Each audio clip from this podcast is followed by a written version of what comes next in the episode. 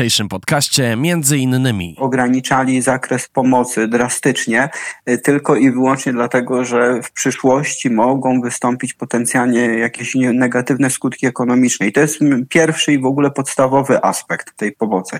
E, to jest ukraińska klasa średnia, czyli to są osoby o wyższych kompetencjach. Rynek pracy nie został dotknięty, to znaczy nawet jeśli patrzymy na bezrobocie rejestrowane, ono cały czas jest na rekordowo niskich poziomach. Jeśli alternatywą jest e, dalsza emigracja e, właśnie do innych krajów, no to tu odpowiedź jest jednoznaczna, powinniśmy o nich walczyć. Z perspektywy naszego kraju, no jest to na pewno, na pewno duża szansa którą mam nadzieję wykorzystamy.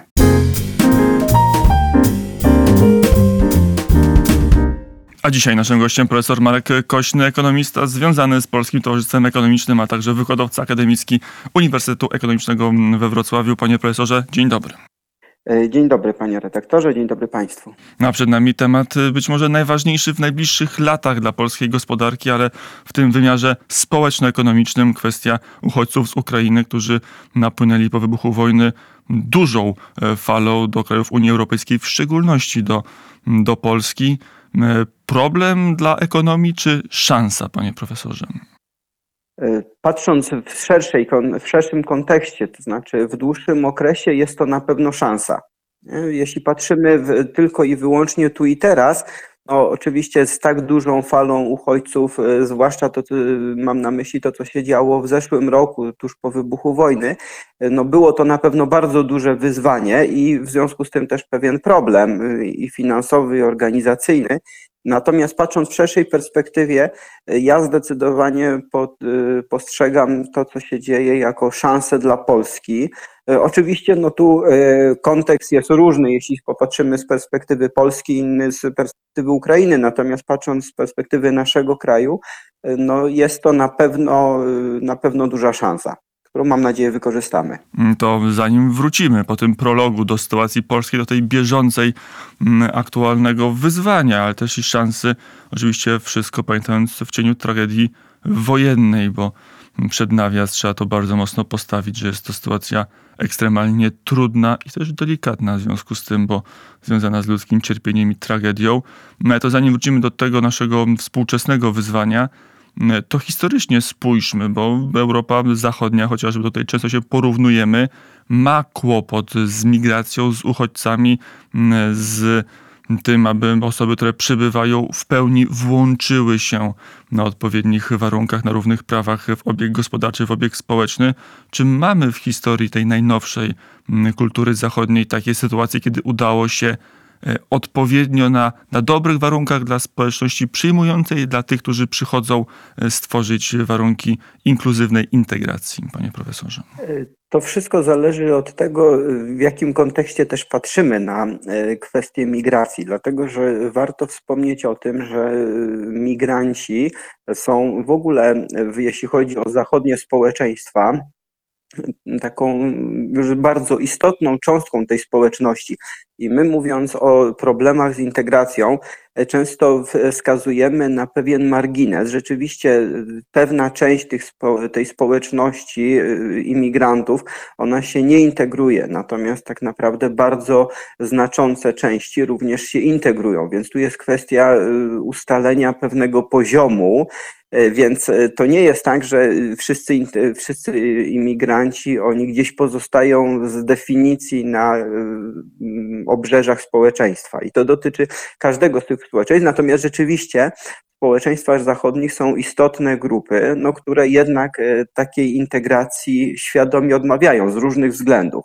E, I teraz patrząc z perspektywy Polski, no rzeczywiście to jest tak samo e, wyzwanie w momencie, kiedy mamy bardzo dużą grupę osób, która przyjeżdża w krótkim czasie, no też pojawiają się tego samego, podobnego typu wyzwania, e, dlatego że no tu też in, sytuacja jest inna. To znaczy w naszym w odniesieniu do Polski i Ukrainy mówimy też o krajach, które są bardzo zbliżone kulturowo czego często nie ma w odniesieniu do tej migracji w zachodniej Europie. Mm, I ta bliskość kulturowa, na ile może towarzyszyć czy sprzyjać procesowi mm, bez mm, kolizyjnej, takiego terminu użyjmy, integracji społecznej, na ile jest tak, że widzimy w tych ostatnich kilku miesiącach, ale też w dłuższym szeregu czasu, bo przecież pracownicy z Ukrainy już nie jako uchodźcy, ale jako migranci są obecni bardzo licznie na naszym rynku pracy, w naszej gospodarce, przecież od kilku ładnych lat, już w zasadzie od dziesięcioleci. E, Dokładnie, znaczy jeśli pan redaktor pyta o wpływ bliskości kulturowej, no to on jest jednoznacznie pozytywny, dlatego że im bliższe, im bliższa łączność kulturowa, e, im bardziej podobny język, tym łatwiejsza ta integracja. I to rzeczywiście w Polsce też obserwujemy, bo napływ Ukraińców e, w takiej liczbie, jaka, e, jaki miał miejsce po wybuchu właśnie ni- niestety nie, tego bardzo niekorzystnego zdarzenia dla wszystkich nas, jakim jest wojna, e, on, się, on był tylko wzmocnieniem trendu, który występował już wcześniej.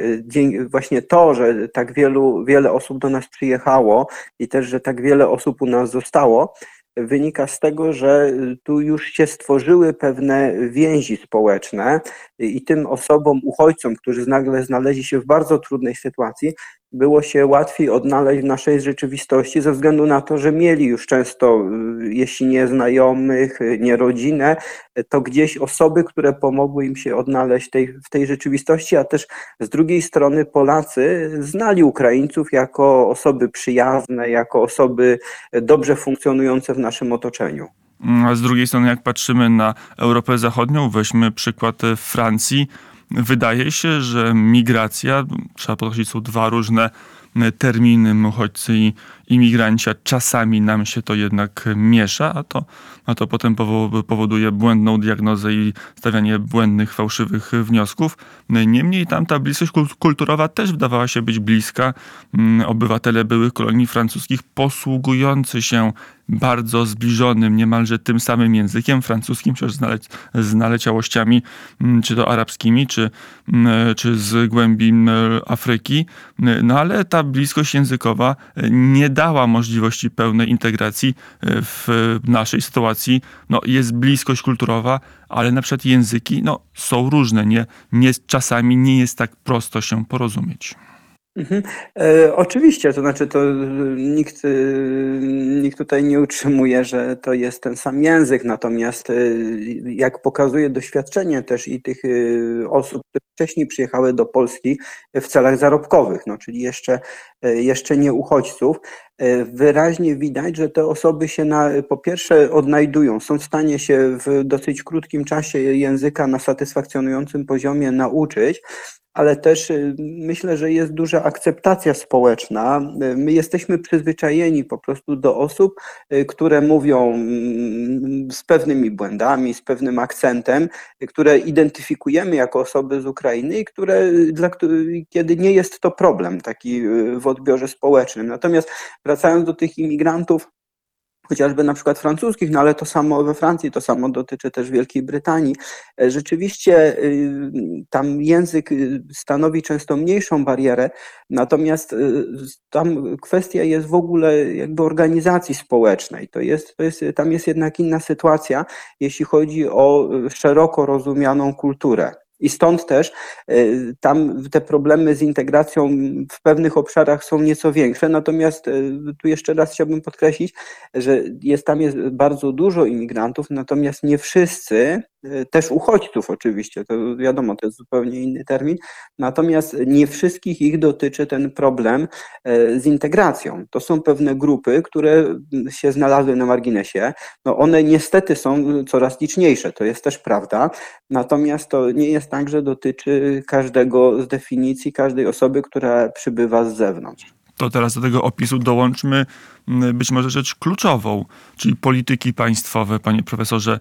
Na ile współczesne państwa zachodnie e, mają możliwości, mają narzędzia i instrumenty, e, żeby kształtować e, możliwości awansu, możliwości integracji? Na ile to jest tak, że, że państwo z tymi instytucjami może na ten proces wpływać i przełamywać pewne bariery społeczne, które się naturalnie w tego typu zjawiskach pojawiają? Tutaj znaczy kluczowe znaczenie wydaje się mają y, bodźce ekonomiczne, bo to jest takie podstawowe narzędzie współczesnego państwa. no, połączone oczywiście z edukacją, czyli to znaczy mówiąc, zaczynając od kwestii ekonomicznych, tu chodzi o to, żeby zagwarantować osobom przybywającym taki poziom życia, który nie spowoduje z definicji y, ich y, odsunięcia na margines społeczny. Jeśli nie zagwarantujemy odpowiedniego poziomu finansowania, zabezpieczenia społecznego, to te osoby z definicji znajdą się gdzieś na marginesie, bo nie będą miały dostępu do edukacji na odpowiednim poziomie, nie będą miały dostępu do opieki zdrowotnej na odpowiednim poziomie. I to spowoduje rzeczywiście, że ta integracja byłaby bardzo y, utrudniona. Także kluczowym takim narzędziem, y, które posiada państwo, no są y, kwestie szeroko rozumiane ekonomiczne w połączeniu właśnie z edukacją. Natomiast to bardzo zależy od y, poszczególnych państw. No, pojawiają się jednak w zach na, w zachodni, na zachodzie Europy e, tendencje, żeby jednak troszeczkę y, pewne rzeczy bardziej wymusić.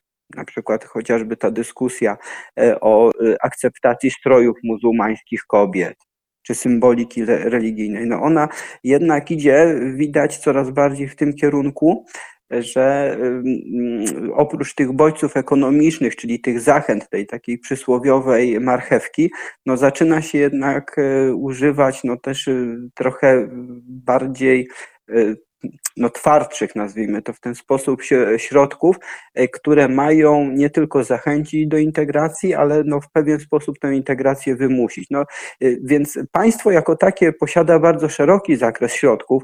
No, pytanie, z których chce skorzystać. Do tej pory to były raczej e, narzędzia, które miały charakter właśnie tej marchewki, czyli e, zachęty do tego, żeby ludzie zobaczyli, ci migranci, że opłaca się żyć w sposób zintegrowany w społeczeństwie, do którego się przyszło. Mm, panie profesorze, naszym gościem profesor Marek Kośny, ekonomista. Mm, to jeszcze, skoro jesteśmy przy tych zachętach, jedno pytanie no, tą aktualną sytuację w Polsce. Była dyskusja niezbyt burzliwa, ale ona się pojawiła. Mm, nie wiem, czy już możemy ją puentować na temat tego, czy Polskę stać na e, różne aspekty mm, pomocowe, na różne programy e, wsparcia uchodźców, czy faktycznie jest tak, że polski budżet gdzieś tam się zachwiał, czy ma trudności z powodu mm, skali pomocy, e, którą Polska udzieliła uchodźcom i cały czas udziela. Na pewno nie zachwiał się budżet. To nie jest tak, że te środki nas zrujnowały. Natomiast e, no tu trzeba, dyskutując w ogóle na ten temat, trzeba uwzględnić dwie podstawowe kwestie. Po pierwsze, że jest to nasz obowiązek moralny, to znaczy w tej sytuacji, w której e, Ukraina się znalazła, no nie wyobrażam sobie, żebyśmy ograniczali zakres pomocy drastycznie, y, tylko i wyłącznie dlatego, że w przyszłości mogą wystąpić potencjalnie jakieś negatywne skutki ekonomiczne. I to jest pierwszy i w ogóle podstawowy aspekt tej pomocy.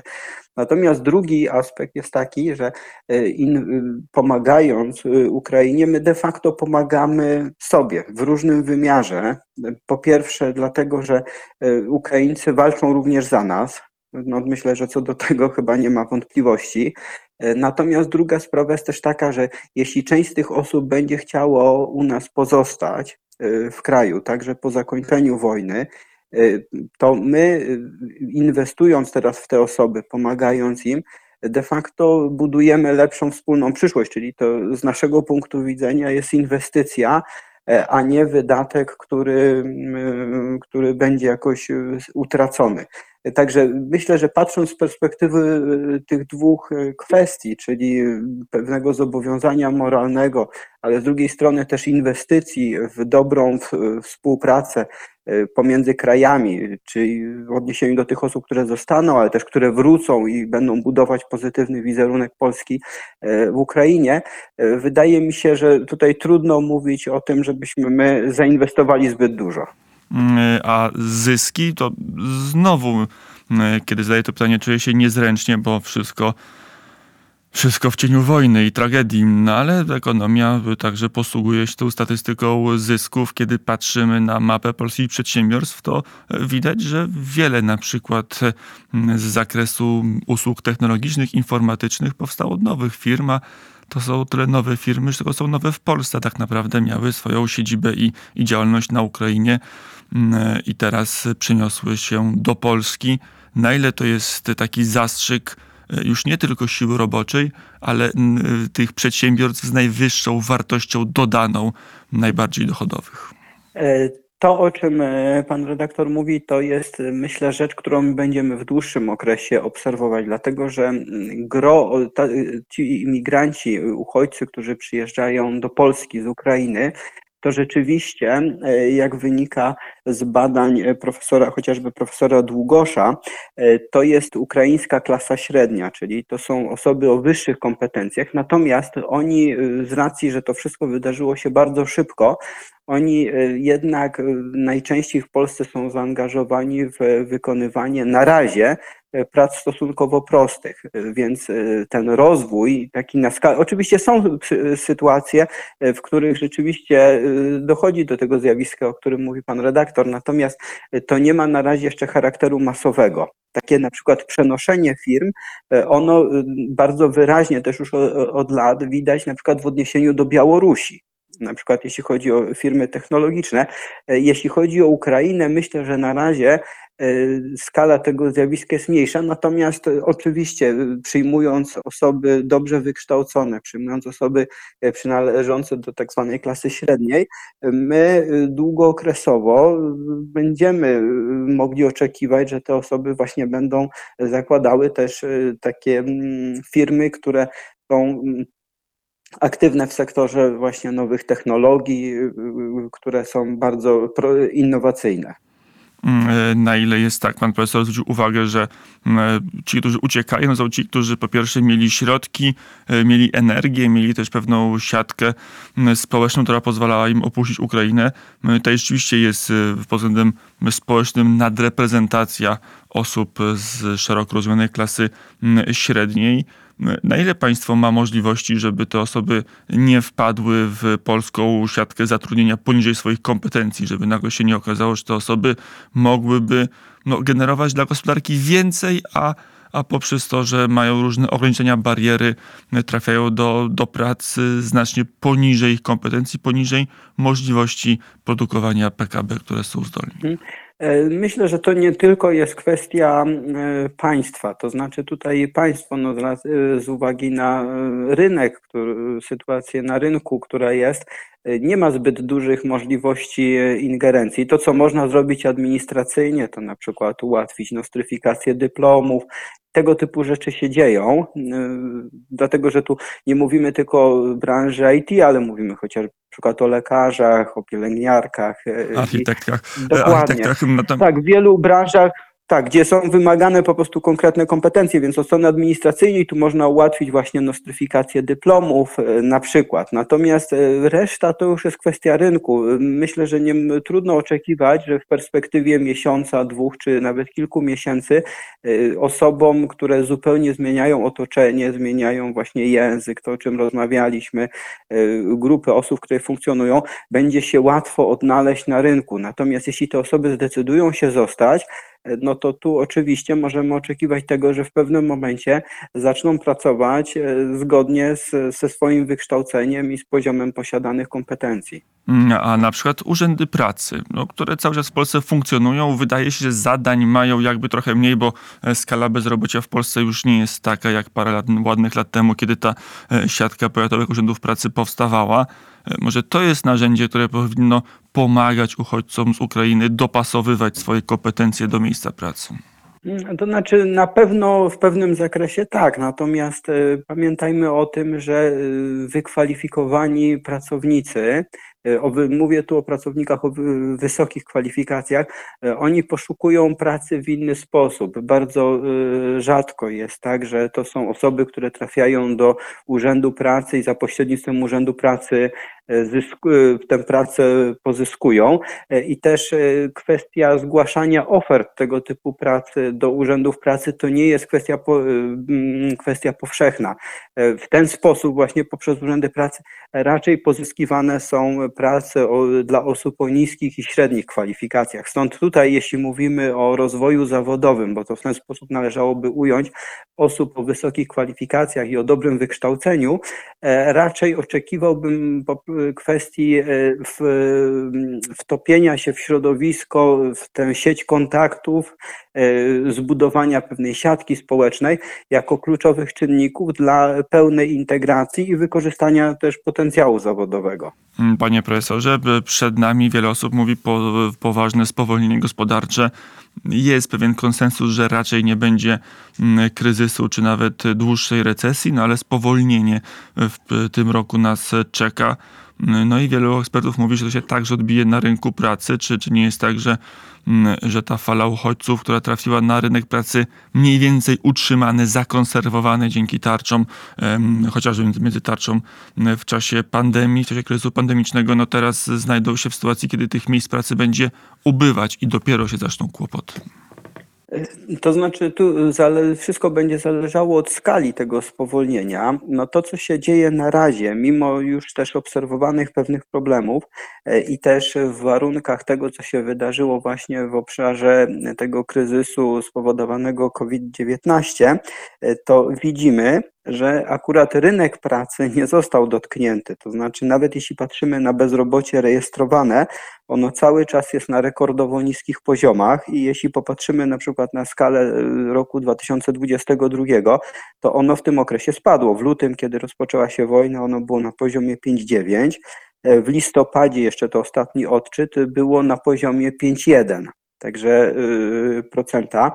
W związku z tym y, trudno, mimo, y, mimo właśnie tych różnych perturbacji, które nastąpiły.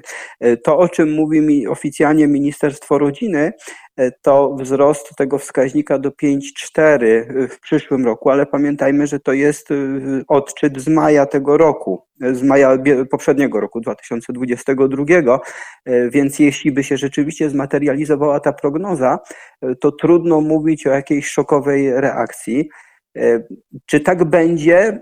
Trudno powiedzieć. Znaczy, jeśli nie wystąpią nowe jakieś dramatyczne okoliczności, E, to patrząc na obecną sytuację gospodarczą, wydaje mi się, że tego typu prognoza ma szansę na realizację, a to by oznaczało, że jednak w bardzo dużym stopniu e, my jednak cały czas mamy rynek pracy y, bardzo rozgrzany, tak mówiąc y, kolokwialnie, ekonomicznie, czyli e, gdzie jest bardzo silna pozycja pracownika i gdzie zapotrzebowanie na pracowników jest bardzo duże, więc pewne niewielkie zmiany, jeśli, jeśli rzeczywiście spełni się ta prognoza, one nie zmienią sytuacji w sposób e, istotny. Mm, panie profesorze, to wracając do tego głównego pytania mm, o ten wpływ mm, obecności uchodźców na polskim rynku pracy, sukces czy szansa. Mamy taką sytuację, że odpłynęło z polskiego rynku wielu mężczyzn z Ukrainy, którzy wrócili do kraju bardzo często po to, żeby walczyć. Napłynęły raczej, znaczy przede wszystkim kobiety z dziećmi, zupełnie inny profil zawodowy pod względem rynku pracy. Na ile to wpłynęło na, na naszą gospodarkę, na ile ta, ta radykalna zmiana jakoś wtopiła się w zapotrzebowanie naszych pracodawców. Mhm. Tutaj też y, nie ma, rzeczywiście w początkowych okresach, y, czyli na początku ubiegłego roku, była mocna obawa, że wiele branż się zatrzyma ze względu na to, że na duży odsetek osób, pracowników mężczyzn z Ukrainy E, natomiast nic takiego się nie wydarzyło. Rzeczywiście, oczywiście lokalnie w, w, poszczególnych e, sektorach są mniejsze lub większe problemy, ale jeśli popatrzymy na e, całość gospodarki, to do żadnej istotnej destabilizacji tutaj nie doszło. Więc, więc ta zmiana, że rzeczywiście, czyli odpływ mężczyzn, napływ większej liczby kobiet, ona jednak przez rynek pracy została w pewien sposób zamortyzowana, to znaczy no, udało, z jednej strony mamy wciąż właśnie niskie bezrobocie, mamy, mamy pracę dla osób, które chcą pracować. Oczywiście to nie znaczy, że każda osoba przybywająca od razu znajduje zatrudnienie, ale jeśli ktoś chce pracować, no to y, pracę znajdzie. Czasem niestety no niezgodną ze swoimi kwalifikacjami, no ale no to jest, to czasem wymaga dłuższego czasu. Natomiast y, też ten odpływ pracowników y, nie okazał się aż tak dramatycznie wielki, żeby zdestabilizować rynek pracy w tych sektorach, gdzie jest większe zatrudnienie dla mężczyzn. Pan profesor patrzy na te ruchy i uchodźcze i migracyjne z punktu widzenia polskiej gospodarki z pewną obawą długoterminową, czy, czy jednak to jest, mówiąc wprost, szansa dla dynamicznego rozwoju Rzeczpospolitej? To znaczy, to jest na pewno dla nas szansa. Mówię to mając świadomość tego, że niestety z punktu widzenia Ukrainy wygląda to zupełnie inaczej. Natomiast no, jeśli pan redaktor pytał o sytuację Polski, to jest to faktycznie szansa, e, w tym sensie, że musimy popatrzeć też w szerszym kontekście taki e, demograficznym. E, proszę zwrócić uwagę, że w ostatnich latach około dwóch milionów ludzi wyjechało z Polski. Trudno powiedzieć dokładnie ile. To też byli często ludzie młodzi, dobrze wykształceni, którzy mogliby w przyszłości mieć dzieci i te dzieci budowałyby polską gospodarkę. No one są gdzieś na zachodzie Europy najczęściej e, i trudno oczekiwać, żeby szybko do nas wróciły e, wróciły te osoby.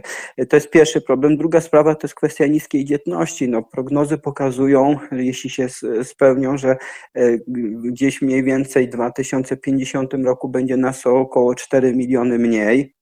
Jeśli się te prognozy materializują, to w 2100 roku e, będzie nas już około 20 milionów, e, około 10 milionów mniej. Także e, no, to są bardzo konkretne problemy po prostu braku ludzi, więc gdyby był, była duża grupa osób, które są spoza naszego kraju, a jednocześnie dla których jest duża szansa na to, żeby one się w naszym społeczeństwie łatwo odnalazły, no to na pewno jest to duża szansa rozwojowa dla Polski. Nie tylko w kontekście rynku pracy, ale w ogóle w kontekście rozwoju kraju. Mm, to już na koniec pytanie, kiedy patrzymy na XIX, XX, XXI wieczną historię świata zachodniego, to e, tam pojawiał się co i róż, poza tym migracji mm, uchodźców, no ten problem e, rywalizacji na rynku pracy, problem niechęci między zwłaszcza w tych sektorach mm, zatrudnienia, gdzie nie wymagało się wysokich kompetencji, rywalizacji, zabierania pracy, niepokojów społecznych tym związanych. W Polsce tego nie widzieliśmy, mimo że jak już wspomnieliśmy, no ten, ten ruch migracyjny wzmocniony e, kwestią wojny, kwestią uchodźstwa z Ukrainy trwał od e, paru ładnych lat i to w dużej liczbie. Dlaczego tak się nie dzieje w Polsce? Dlaczego Polska e, no, nie przeżywa tych turbulencji, które pamiętamy z krajów zachodnich z lat poprzednich? Tu też należałoby w szerszym kontekście spojrzeć na ten problem, dlatego że mm, to, czego y, ten obszar, ta grupa y, osób, które stosunkowo łatwo zyskują y, zatrudnienie i których brakuje na rynku pracy, to coraz bardziej jest właśnie grupa osób o relatywnie niższych kwalifikacjach. Y, zwróćmy uwagę na to, już nawet ostatnio zaczęły się pojawiać artykuły o tym, że mamy zbyt dużo magistrów, zbyt dużo osób z wyższym wykształceniem, y, co też znajduje odzwierciedlenie w wynagrodzeniach. To, co się dzieje, chociażby na przykład w sektorze publicznym obecnie, no to to jest świadoma y, polityka rządu, odzwierciedlenie świadomej polityki rządu, która, który widzi, że my podaż w tych sektorach e, osób z wyższym wykształceniem mamy cały czas dużą, więc nie musimy e, walczyć o nich poziomem wynagrodzeń. To te, jakby cały ten szeroki kontekst pokazuje, że to, czego w tym momencie nam brakuje, i myślę, że w najbliższych latach będzie brakowało, to jest właśnie praca na stanowiskach wymagających niższych kwalifikacji, więc tu bym się absolutnie nie bał e, jakiejś wrogości czy poczucia, że osoby z zewnątrz zabierają ten rodzaj pracy, dlatego że to jest często praca, e, której Polacy już nie chcą albo chcą w coraz mniejszym stopniu. To już na koniec ostatnie pytanie, panie profesorze. Mm, biorąc to wszystko, o czym rozmawialiśmy przez ostatnie dwadzieścia kilka minut, pytań o to, czy w takim wypadku Polska jako gospodarka, jako państwo, jego instytucje, jako społeczeństwo nie powinno, mówiąc kolokwialnie, e, walczyć mm, o tych ludzi, żeby oni tutaj zostali, a nie, a nie myśleli o dalszej mm, reemigracji e, w głąb Europy.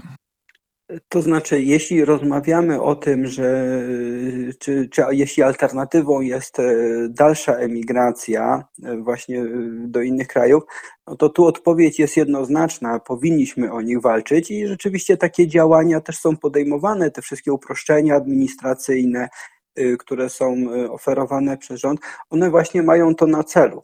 Natomiast y, bardziej skomplikowanym jest y, problem, czy powinniśmy walczyć o to, żeby te osoby zostały u nas, a nie wróciły do siebie, bo tu już się pojawiają wątpliwości natury moralnej, no na ile mamy też prawo wykorzystywać y, trudną sytuację Ukrainy, która jest obecnie.